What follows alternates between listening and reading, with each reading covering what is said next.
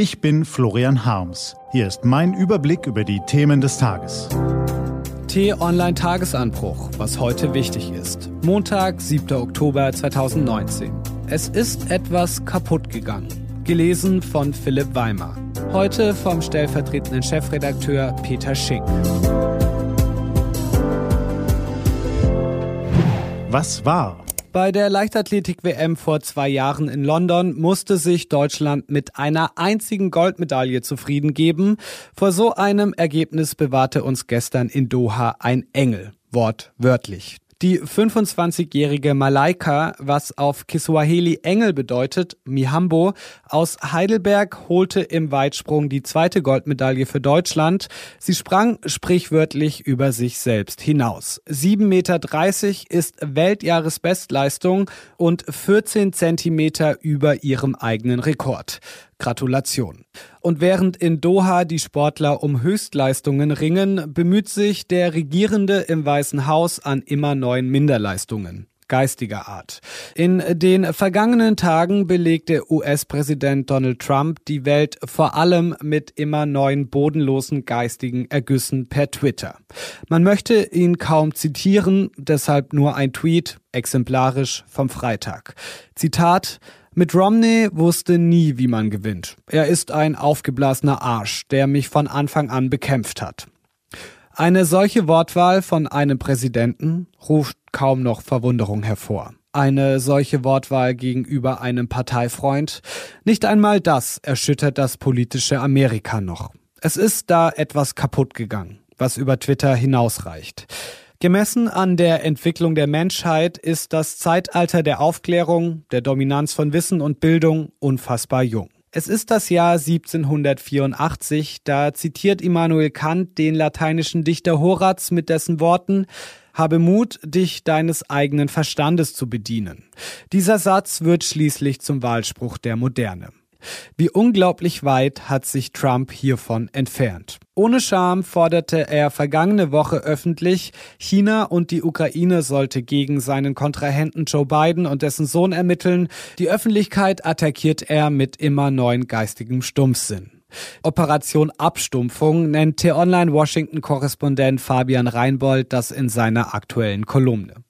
Trump ist der Anti-Aufklärer. Twitter ist sein Lieblingskanal. Knapp 35.000 Mal wurde sein Romney-Tweet verbreitet. Knapp 138.000 Mal gefiel er anderen. Besser als jede Pressekonferenz, muss Trump denken. Trump liebt die Aufmerksamkeitsheischerei mit Tweets, nicht die geistige Auseinandersetzung mit der Welt. Doch ihn und seine geistigen Weggefährten trifft wenig Schuld am derzeitigen Zustand des öffentlichen Amerika. Seine Wähler wollten das vermeintliche Establishment nicht mehr regieren sehen.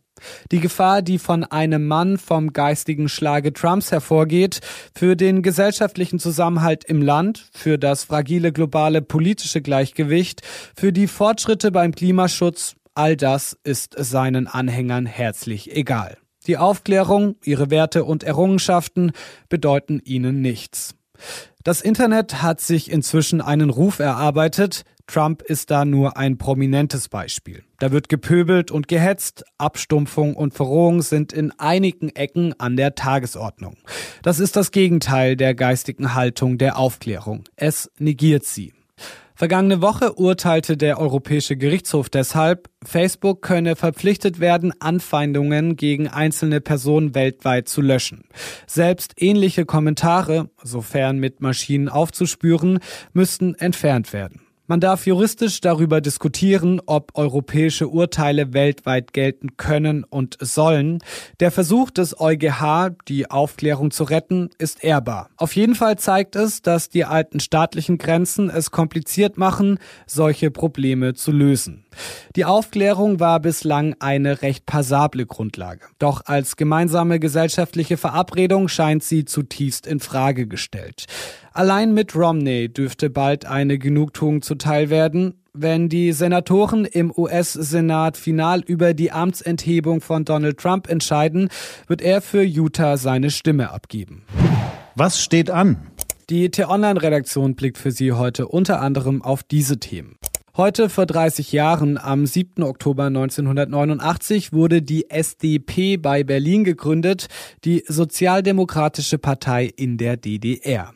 Und den Namen Extinction Rebellion werden wir uns spätestens ab heute merken müssen.